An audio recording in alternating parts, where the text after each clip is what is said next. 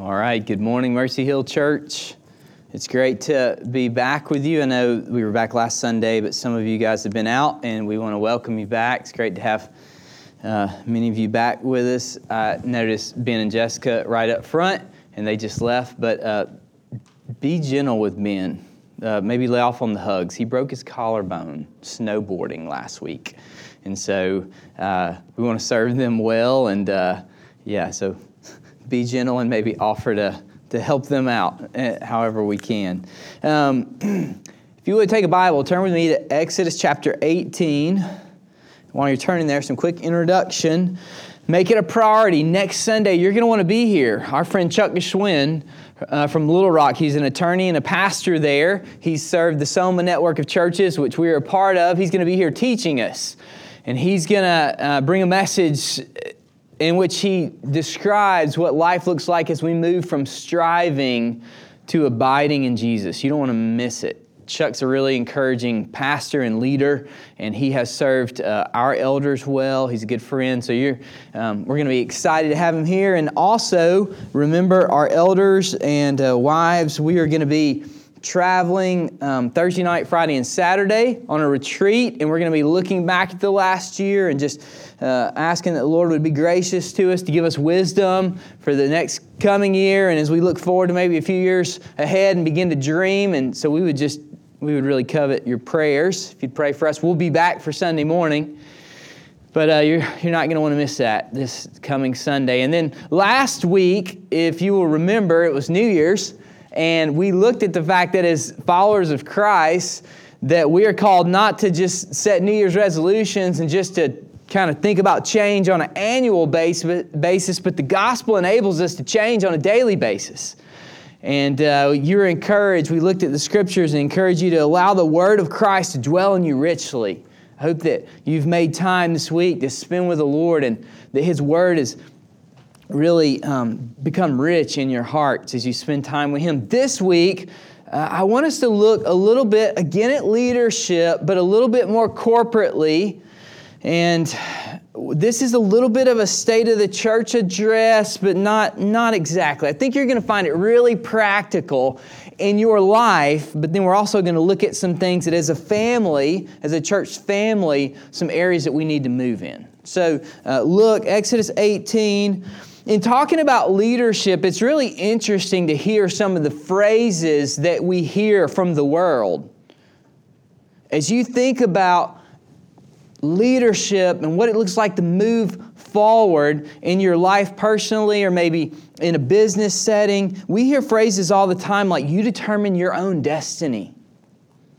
Or, you are the ruler of your life, so take hold of it.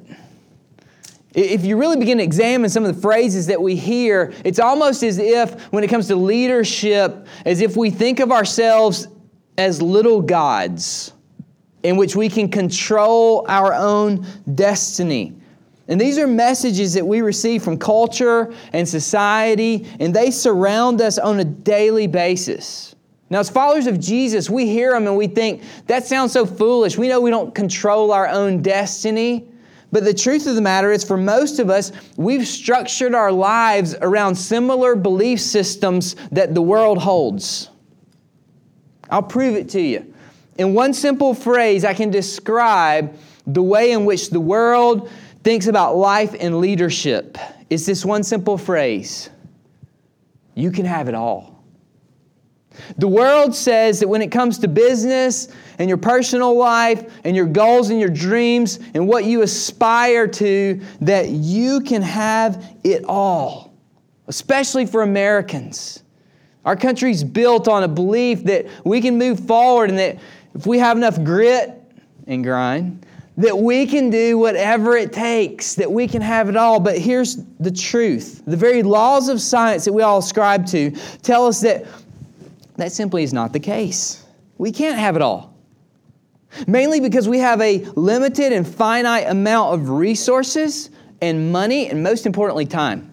And the last time I checked, no one was selling time. Like you can't make more time. Everybody has the same 24 hours in a day, the same amount of minutes. Today I want to look at two stories, one old school, one new school, okay? One from the Old Testament, one from the New. And in these stories, we're going to see leaders who are faced with massive amounts of responsibility. And whenever you see lots of responsibility, you always see lots of problems.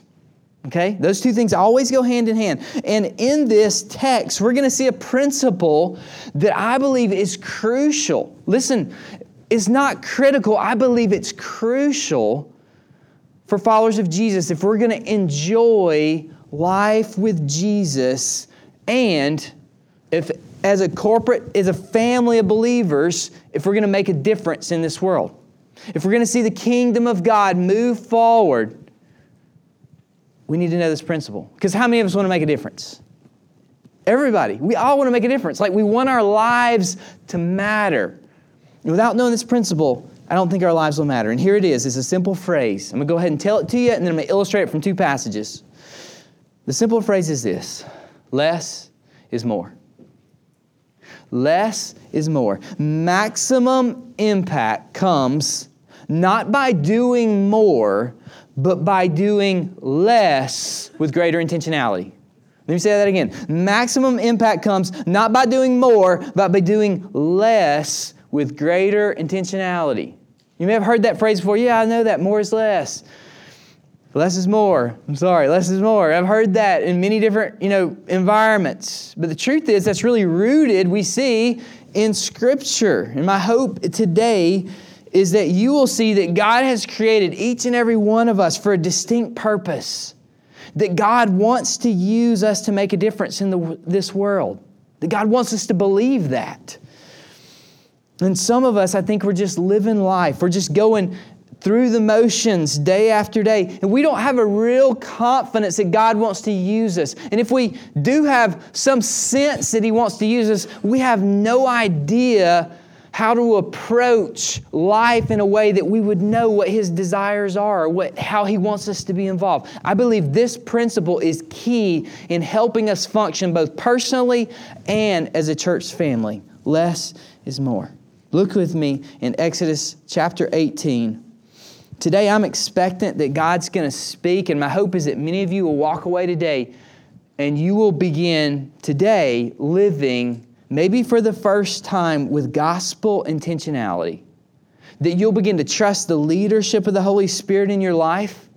That you'll begin to eliminate some of the hurry and some of the busyness in order to do less with greater intentionality and have more impact for the kingdom of God. Exodus 18. This is a, a great story. Um, how many of you guys like Moses? You like the story of Moses? Anybody? Children of Israel, they're freed from Egypt. It's an awesome story. We learned it as kids. Um, a little backdrop on this story.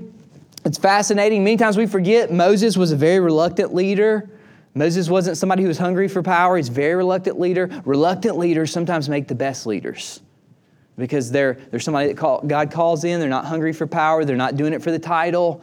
And Moses was a very reluctant leader. And if you'll remember, he frees the children of Israel from Egypt, a people who had been in slavery for 400 years. Keep that in mind. That's the backdrop of this passage, really important. And this is all on the backside of the Red Sea. So Pharaoh's army's been, um, they've drowned in the sea. And then the children of Israel have wandered for a little while and they've gotten really thirsty and really hungry. And they kind of have this kind of bipolar relationship with Moses. Well, we'll get into that in a minute. So we pick up in Exodus 18. And sometimes we're scared to read. I don't want to be scared to read. These stories are, are great. So I'm just going to read. It's going to take me about four minutes to read through this chapter. I'm going to read 27 verses. You can stick with me. You ready? Exodus 18, verse 1. Jethro, the priest of Midian, Moses' father in law, heard of all that God had done for Moses and for Israel, his people, how the Lord had brought Israel out of Egypt now, Jethro, Moses' father in law, had taken Zipporah, Moses' wife, after he had sent her home, along with her two sons. The name of the one was Gershom, for he said, I've been a sojourner in a foreign land. And the name of the other was Eleazar, for he said, The God of my father was my help and delivered me from the sword of Pharaoh. Jethro, Moses' father in law, came with his sons and his wife to Moses in the wilderness, where he was encamped at the mountain of God. And when he sent word to Moses, I, your father in law Jethro, am coming to you with your wife and her two sons with her. Moses went out to meet his father in law, and he bowed down and kissed him. And they asked each other of their welfare and went into the tent. Then Moses told his father in law all that the Lord had done to Pharaoh and to the Egyptians for Israel's sake, all the hardship that had come upon them in the way, and how the Lord had delivered them. And Jethro rejoiced for all the good that the Lord had done to Israel, in that he had delivered them out of the hand of the Egyptians. Jethro said, Blessed be the Lord who has delivered you out of the hand of the Egyptians and out of the hand of Pharaoh, and has delivered the people from under the hand of the Egyptians. Now I know that the Lord is greater than all gods, because in this affair they dealt arrogantly with the people. And Jethro, Moses' father in law, brought a burnt offering and sacrifices to God. And Aaron came with all the elders of Israel to eat bread with Moses' father in law before God. The next day, Moses sat to judge the people, and, and the people stood around Moses from morning till evening. When Moses' father in law saw all that he was doing for the people, he said, What is this that you are doing for the people? Why do you sit alone and all the people stand around you from morning till evening? And Moses said to his father in law, because the people come to me to inquire of God, when they have a dispute, they come to me, and I decide between one person and another, and I make them known, and I'm, I make them know the statutes of God and his laws. Moses' father in law said to him, What you are doing is not good. You and the people with you will certainly wear yourselves out, for the thing is too heavy for you. You are not able to do it alone. Now, obey my voice. I will give you advice and God be with you. You shall represent the people before God and bring their cases to God. And you shall warn them about the statutes and the laws and make them know the way in which they must walk and what they must do. Moreover, look for able men from all the people, men who fear God, who are trustworthy and hate a bribe, and place such men over the people as chiefs of thousands, of hundreds, of fifties, and of tens. And let them judge the people at all times Every great matter they shall bring to you, but any small matter they shall decide themselves. So it will be easier for you, and they will bear the burden with you. If you do this, God will direct you. You will be able to endure, and all this people also will go to their place in peace. So Moses listened to the voice of his father in law and did all that he had said.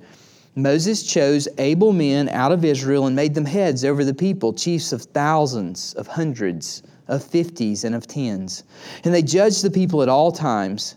Any hard case they brought to Moses, but any small matter they decided themselves. Then Moses left his father and let his father-in-law depart, and he went away to his own country. Moses shared the same struggle that any new parents share. Moses felt that no one could care for his new baby quite like he could. You know what I'm talking about, parents? So, our son Riley, no one could rock Riley like we could. No one could feed Riley like we could. No one could care for Riley like we could because we knew Riley and he was, it was as if he was some unique baby that had never been born before. And that's the experience of every new mom. The truth of the matter is, just hand your baby to some grandmother who has like tons of experience and they could probably teach you a few things but but new parents don't think that. And moses didn't just have a newborn baby he had a newborn nation. And he had a group of people who they were a little bipolar at best. I mean, Moses was like the original Rodney Dangerfield, Can't get no respect because Moses, in like one moment, he would be celebrated. Oh, the water, we can't drink it, it's bitter. And God instructs him, throw a log in the water. In the water, oh, it's sweet. Now we can we can drink it. Or we're so hungry, we should just go back to Egypt. We're ready to stone you, Moses. And then God brings manna from heaven. And they say, What is it? It's manna, it's bread. You eat it. And there's this back and forth kind of bipolar relationship in which they want to kill Moses at one moment, and then they want to celebrate him almost as a God in another. And imagine trying to establish leadership amongst a group of people like that. Imagine trying to establish leadership amongst a group of people who, for 400 years, have lived in slavery can you imagine the conversations that would have gone on? It probably would be like little kids, you know, back and forth, like, who died and made you king? You know, who said we're going to live this way? We've always done it this way. And Moses is trying to simply set up a new nation It's funny if you look at the Ten Commandments, we think of them as like, oh, the Ten Commandments. Who can keep the Ten Commandments? They're so basic. They're the basic building blocks of a nation. I heard it said like this one time. It's basic stuff like, hey, when a guy comes home from work, can his wife still be his wife? Like that's one of the Ten Commandments. They're not outrageous and out there. It's just a nation trying to be established and a foundation set. And Moses is struggling with this. Moses would have been a good American. Because how does Moses deal with this new nation? Look at what the scripture says. It says that he worked hard from morning till evening. He listened to their court cases. He listened to their disagreements. He listened to the problems of all of Israel and he tried to solve them on his own. Does that sound familiar? Does that sound like any of your lives? As we look at this passage of scripture, I just want to ask the question where does this kind of leadership come from? Uh, what is it about us instinctively yet unrealistically as a people that we say to ourselves, whether it's out loud or whether it's subconscious, I can do it all? Have you ever said that before? Have you ever thought that? Do you ever live that way? If I just work hard enough, if I put in the hours, if I hang in there long enough? You know, I'm not just talking about our physical labor and our work. This even applies to our spiritual life and our souls. Some of us have this kind of mentality when it comes to our sin. But the fruit of the Spirit is love and joy and peace and patience. And if I just work hard enough, I can defeat this anger.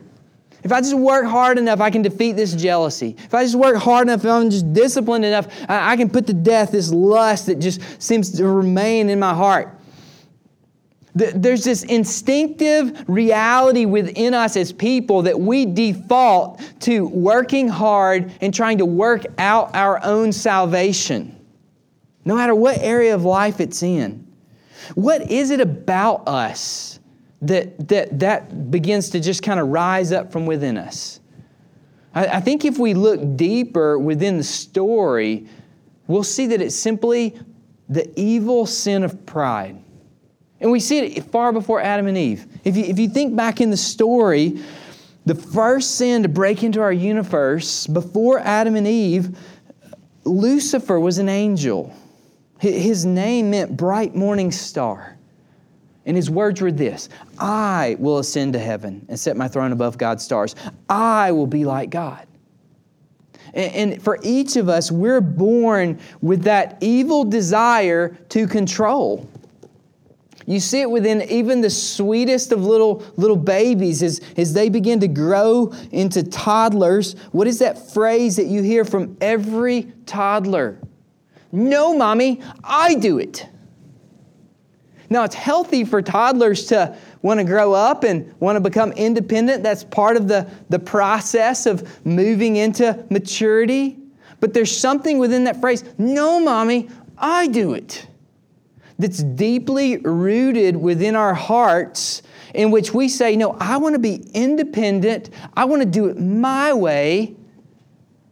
And the truth of the matter is, we aren't created in order to be independent. God created us with needs. Think about our lives. Before the fall, there were needs that we had.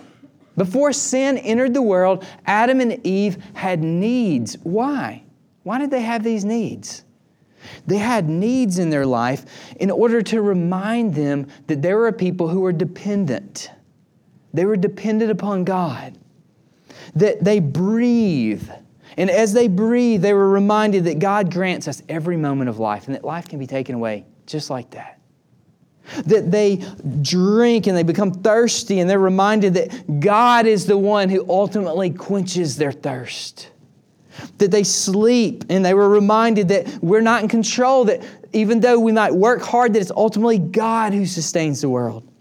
Our lives are filled with needs, and it's through these needs that we're reminded of our continual need for God, that we are dependent, that we can't make it on our own. God didn't design us that way. And so I love the wisdom that comes because I think that a lot of us can benefit in so many different areas of our life if we listen to the wisdom that comes from Jethro. Listen to Moses' father in law as he begins to describe. And ultimately, it's not wisdom from Jethro, it's wisdom from God. Because one of the neat parts of this story is if you look back at verse 11, you'll see that Jethro is like a brand new believer in God. That he, he tells Moses, I'm pretty much signing up to follow your God now because I've seen what your God, the kind of display he put on when y'all came out of Egypt in like a big parade. You know, when y'all left Egypt, like carrying all their treasures and gold, and they were just piling it on, saying, just leave, take everything we've got.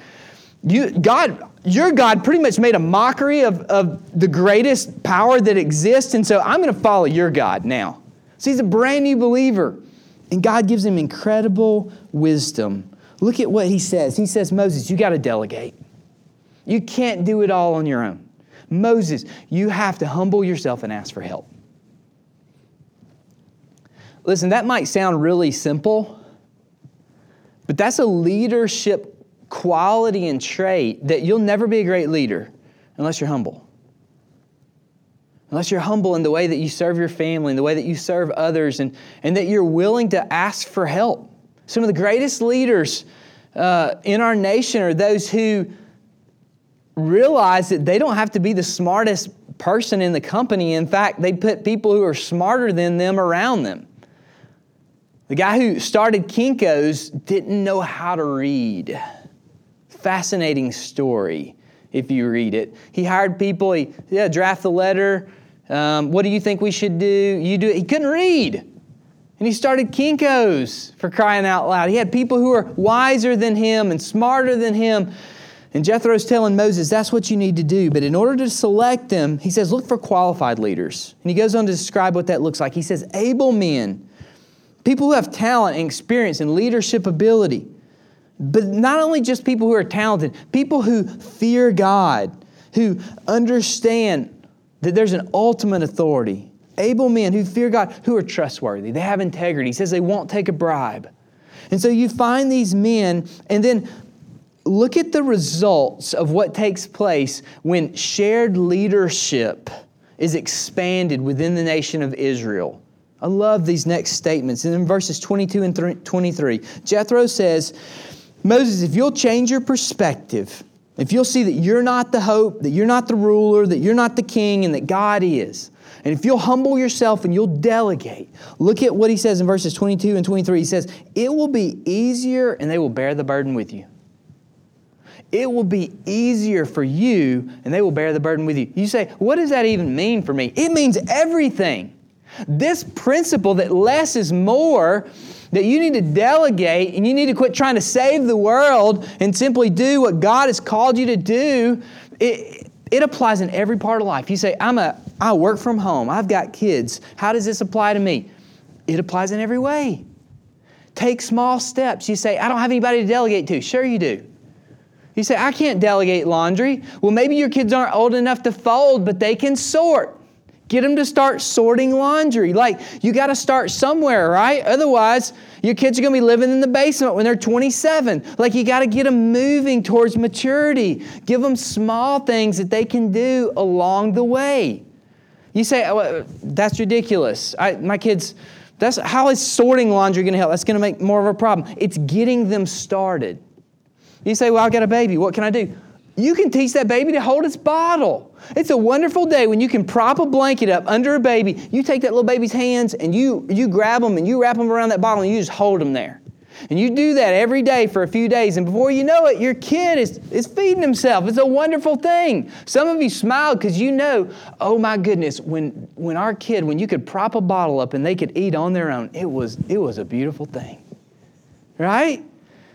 Less is more if we will delegate, if we'll humble ourselves and say, we need help. No, it goes on. He says, it'll be easier and they will bear the burden with you. But look at verse 23. He says, this is actually going to be healthier for everyone because God will direct you. How does that work?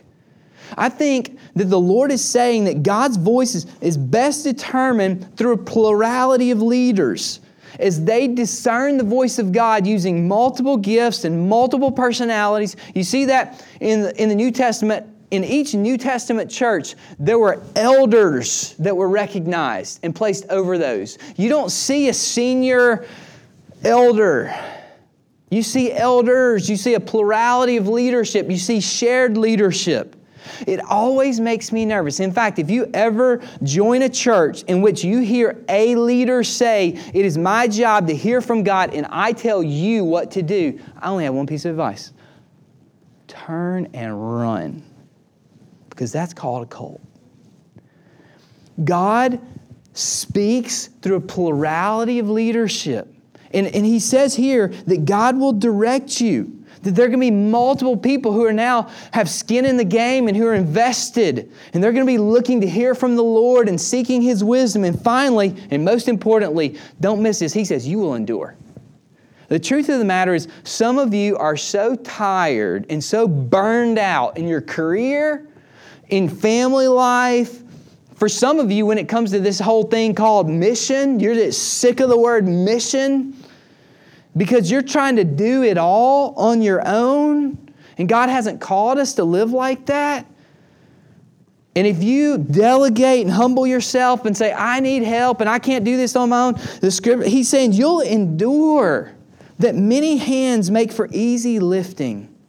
It's incredible when you get a group of people around a task. I love the fact that uh, in the welcome, Jared said that their missional community is going to go and, and, clean a house, you know, for uh, Uh, the Pins who are buying a new house. This, this is awesome. Because if the, I guarantee I know what would happen. If the Pins get over there and start cleaning, they're like, oh, we got all these rooms to clean. It's going to take them like eight hours, right? But you get a group of people over there, and like you put somebody in every room, and before you know it, it's like 45 minutes. They're like, We've done everything you asked us to do. What do we need to do next? It's just eh, many hands make for easy lifting. Eugene Peterson, in his book Elders and Leaders, uh, uses the illustration of geese flying in formation. I have a picture for you. Have you ever seen geese that are flying in formation? Isn't it incredible how God made these animals? Have you ever wondered why they do that? Listen to some of these reasons. I think this is just amazing in the way that it illustrates the effectiveness of teamwork and delegation. As each goose flaps its wings, it creates an uplift for the birds that are following. By flying in a V formation, the flock adds 71% greater flying range than if each bird flew alone. When a goose falls out of formation, it suddenly feels the drag and resistance of flying alone. It quickly moves back into formation to take advantage of the lifting power of the bird immediately in front of him. When the lead bird tires, it rotates back into the formation to take advantage of the lifting power of the bird immediately in front of it. The geese flying in formation, I love this, they honk to encourage those up front to keep up their speed and when a bird gets sick or wounded or shot down, not one, but two geese drop out of formation and follow it down to help and protect it. They stay with it until it dies or is able to fly again. And then they launch out with another formation or catch up with the flock. An incredible illustration of the importance of encouragement, teamwork, shared leadership. That's one of the reasons why we refuse to multiply missional communities here at Mercy Hill without shared leadership. That's why we have multiple pastors, a plurality of elders. It's why I never like to see someone serving alone. If I see someone serving alone on Sunday morning, I'll try to send someone to help them because it only ta- I've discovered in my life it only takes about five minutes of t- doing a task by yourself, unloading a closet and dragging it, all the kids' equipment down to before you're like, oh, why do I have to do this by myself? Nobody else is working as hard as I'm working. But if you get somebody with you, all of a sudden you're talking and you're having fun and you're not even thinking about the task that's in front of you. Shared leadership is so important. The story of the Bible reminds us that we can't have it all, we can't do it all, we aren't called to. Instead, we are weak at times, we're dependent, we need the help and encouragement of others, especially to see God's kingdom advance, both in our lives personally and in our church family. One final passage I want us to look at, and then just going to leave you to meditate and think on these words Acts 6, 1 through 7. Familiar passage. It illustrates the principle of less is more better than almost any passage in the Bible. Listen to these words. Now, in these days, when the disciples were increasing in number, so this is after Pentecostal church has been born, 3,000 people have been baptized, and things are just blowing and going. And there's a complaint that came up against the Hellenists. Those are the uh, Jewish speaking, I'm sorry, the Greek speaking Jews. And it arose against the Hebrews because their widows were being neglected in the daily distribution. And the 12 summoned the, the full number of the disciples and said, It's not right that we should give up preaching the word of God to serve tables. Not that serving tables was less, but they were called to preach and they were called to pray and they were called to lead and they knew their calling. Therefore, brothers, pick out from among you seven men of good repute full of the Spirit and of wisdom, whom we will appoint to this duty. But we will devote ourselves to prayer and to the ministry of the word. And it goes on and it says they chose these different guys. If you they uh, set before the apostles and they prayed, they laid hands on them. If you jump to verse seven, listen to the results. So important. And the word of God continued to increase, and the number of the disciples multiplied greatly in Jerusalem, and a great many of the priests became obedient to the faith. Once again, this large community is forming, this large family is forming, and with lots of with lots of responsibility always comes lots of problems. And instead of trying to step in and for the apostles to step in and fix everything and, and do it all, instead they delegate.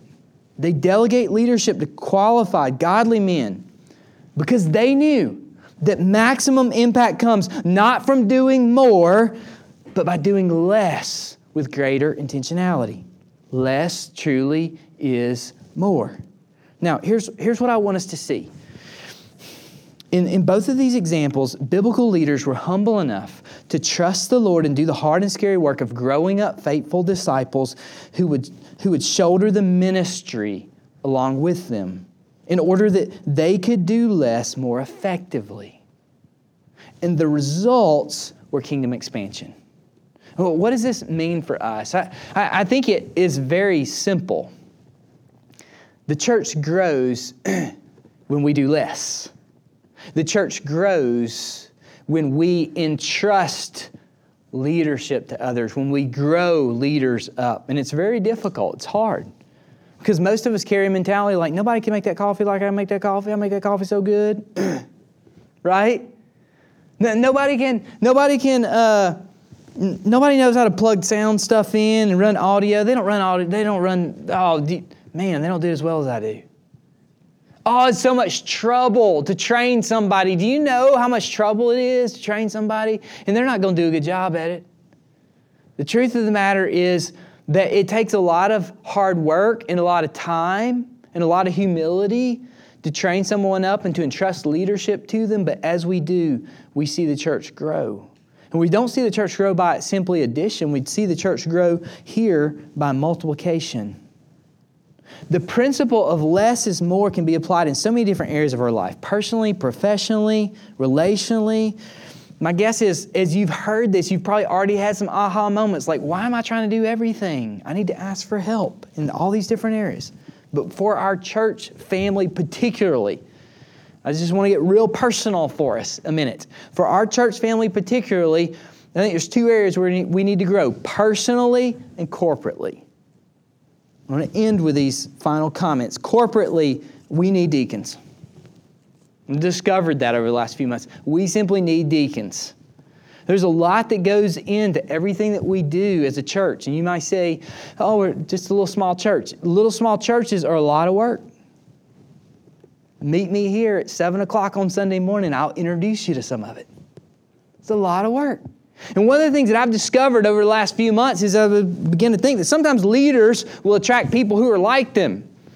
My wife is a social worker. She loves ministry. I love to serve people. I love ministry. And I think if we look around, we're a crowd and a family of people who, for the most part, love to do ministry.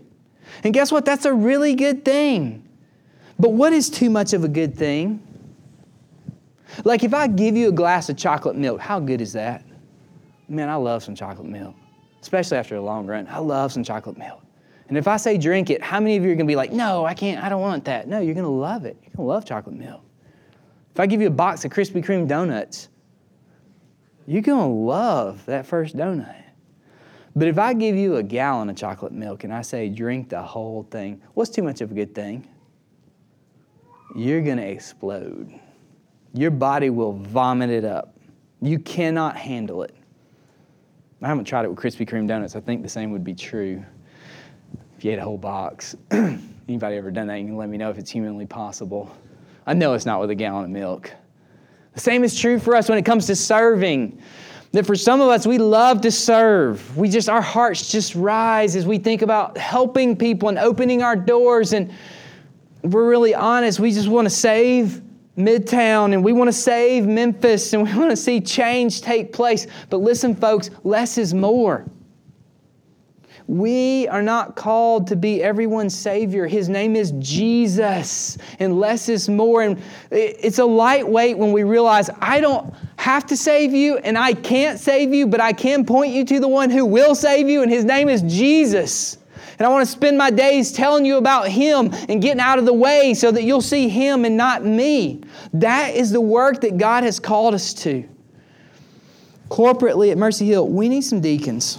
We need some folks who will say, we're going to make it a priority that we're not burned out so that when we show up for a gathering or show up for missional communities or, or just try to do the financial work that comes with, with being a church family, that we're not grudgingly doing it, but that we have energy for it and that we've made it a priority and that we've said, you know what, we're to we're to greet people well on Sunday morning because we expect guests to be here because we're reaching out and we want our family to grow. We want to be a people of disciples who make disciples. And so we're going to greet them well. And so we need somebody over hospitality, somebody who's over our greeters. I'm going to give you a quick list of where we're at. We've got a few people who are deacons. We call them volunteer coordinators. Caitlin's over our kids' ministry. Andrew is over music and audio and video. Michael is our treasurer. We need help in greeting. We need help in coffee and snacks. We need help in foyer and kids setup and breakdown. We need help in theater setup and breakdown and, and pulling the trailer. You may say, those are such basic things. No, they're really important things. And we need people, some of you may say, well, somebody's already doing that. We need people who aren't signing up in order to do it, we need leaders who see their job as equipping the saints to do the work of the ministry. And so, if you're interested in any of these areas greeters, coffee and snacks, foyer and kid setup, theater setup, and breakdown if you're interested in leading a team who could help us in these areas, please talk to any of the elders. We, we need your help. We need your help. We also need everyone involved. We've recently purchased Planning Center, a software that organizes our volunteers. And our goal is that all of our volunteer coordinators would begin using Planning Center so that we can look across the board and see a calendar and try our best to not overuse people, to not ask them to serve in two or three places on a Sunday morning. To give people a break from time to time so that the task doesn't become too heavy, but we need everyone involved. Everyone. The prayer request that I, would like to ask you for is just uh, we have been searching for an administrative assistant for the last three months or so, and uh, we desperately need administrative help. I was up till 2.30 thursday night just doing financials and administrative work that i need help with that is a, a personal prayer request that i would ask you for we need help administratively if we're going to move forward otherwise we as elders aren't going to be able to continue to study the word and to pray and care as we should. Now, that's corporately, and we're working on some of those things. We're writing job descriptions. We're going to be talking to some of you who are already serving in some of these areas and saying, Are you interested in being a volunteer coordinator? Are you interested in growing a team that you would lead and equip them to do the work of ministry? But as we do that, I want us to think most importantly personally. Let me shift your mind for a minute. Personally, what does it look like? What does less is more look like in your life personally? Because I think as a church in 2017, if there's any desire that I have, it would be that we would be a church. We need disciples who are making disciples. You know, there's, I think there's a lot of us who would say, uh, I want to study the Bible more and I want to reach others for Jesus, but I run out of time and I don't know how to do it. And honestly, the problem is that we have way too much going on in our lives and we have way too many choices. It's only once you give yourself permission to stop trying to do everything, to stop saying yes to everyone, that you can begin to make your highest contribution towards the things that really matter. You've heard me show this illustration before, but I love it. Dieter Rams was the lead designer at Braun, and for many years, he is driven by the idea that almost everything is noise. He believes very few things are essential. His job is to filter through that noise until he gets to the essence. I love that. I've taken my cell phone, and I love my cell phone, but I've turned off almost every notification that I can turn off because I have way too much noise in my life. I'm trying to spend less and less time on social media and more and more time reading, being with people, real people.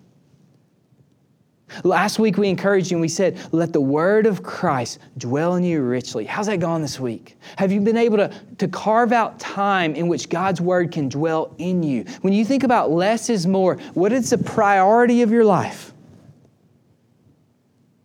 What's the priority of your life?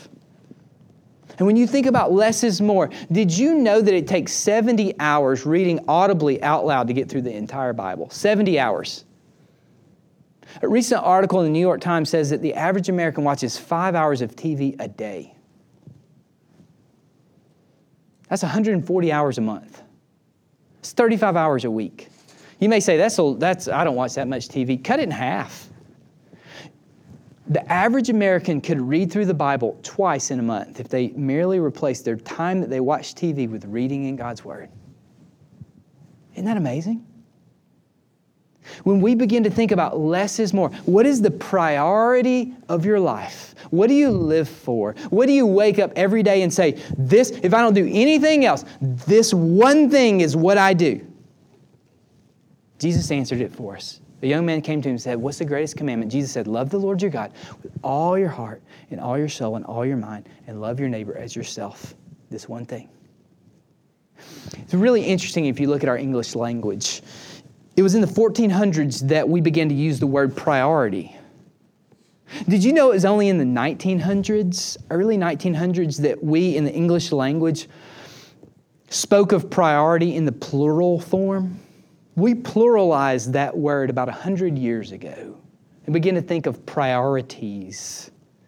Listen, if less is more, what would it look like in your life? I dream of a congregation. I dream of a family of disciples who are making disciples who see that the priority of their life, yeah, they got to go to work, and yeah, they got to get the kids fed and diapers changed, and yeah, they got a lot of stuff going on, but that the priority of their life is to allow the Word of Christ to dwell in them richly.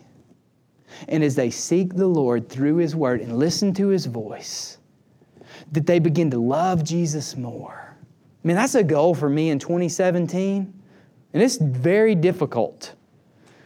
That I would look at 2017 and that I would say, I love Jesus more in 2017. Like my, my awe for Him my enjoyment of Jesus is greater than it was in 2016. The only way I know to do that is if I say no to a lot of stuff and if I begin to spend time with Him, to allow His Word to dwell in me richly.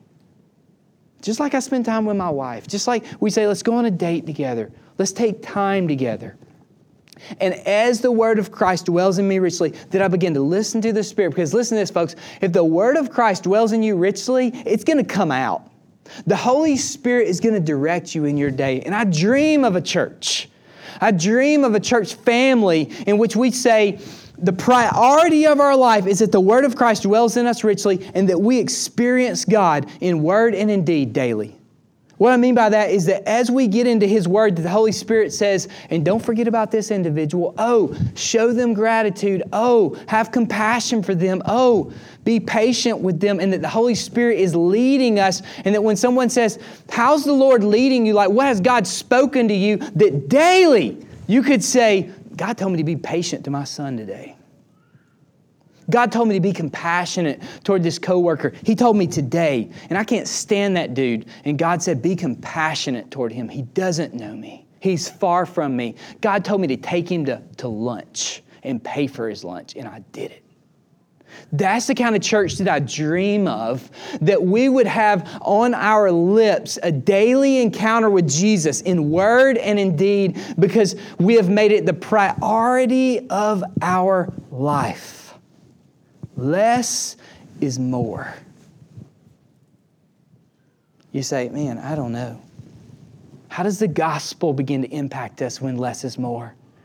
Listen, we can slow down and we don't have to be in a hurry because God's already done it all. Jesus accomplished it on the cross. What are we trying to prove? We can slow down our schedules. We can do less. We can humble ourselves. We don't have to be Superman. We don't have to try to do it all. We can ask for help, which I am number one, need to ask more for help. Feel free to say no or yes as the Spirit leads, as I ask you for help. And as we do that, we can trust in Jesus, the ruler, the king, our hope. Let's pray. Father, thank you that you've given us the gospel and you've given us life. And Jesus, I thank you that you say that your yoke is easy and your burden is light, and we have no idea what that means. But God, as we begin this year, may we be a people who pursue you in all things. May we be a people that as we wake each day, that the priority of our life is to know you and then to follow you. Jesus, may that be our priority. May it become our ethos. May it be the rhythm of who we are, in order that your kingdom would not just be added to, but would be multiplied in this city and throughout our world. In Jesus' name we pray. Amen.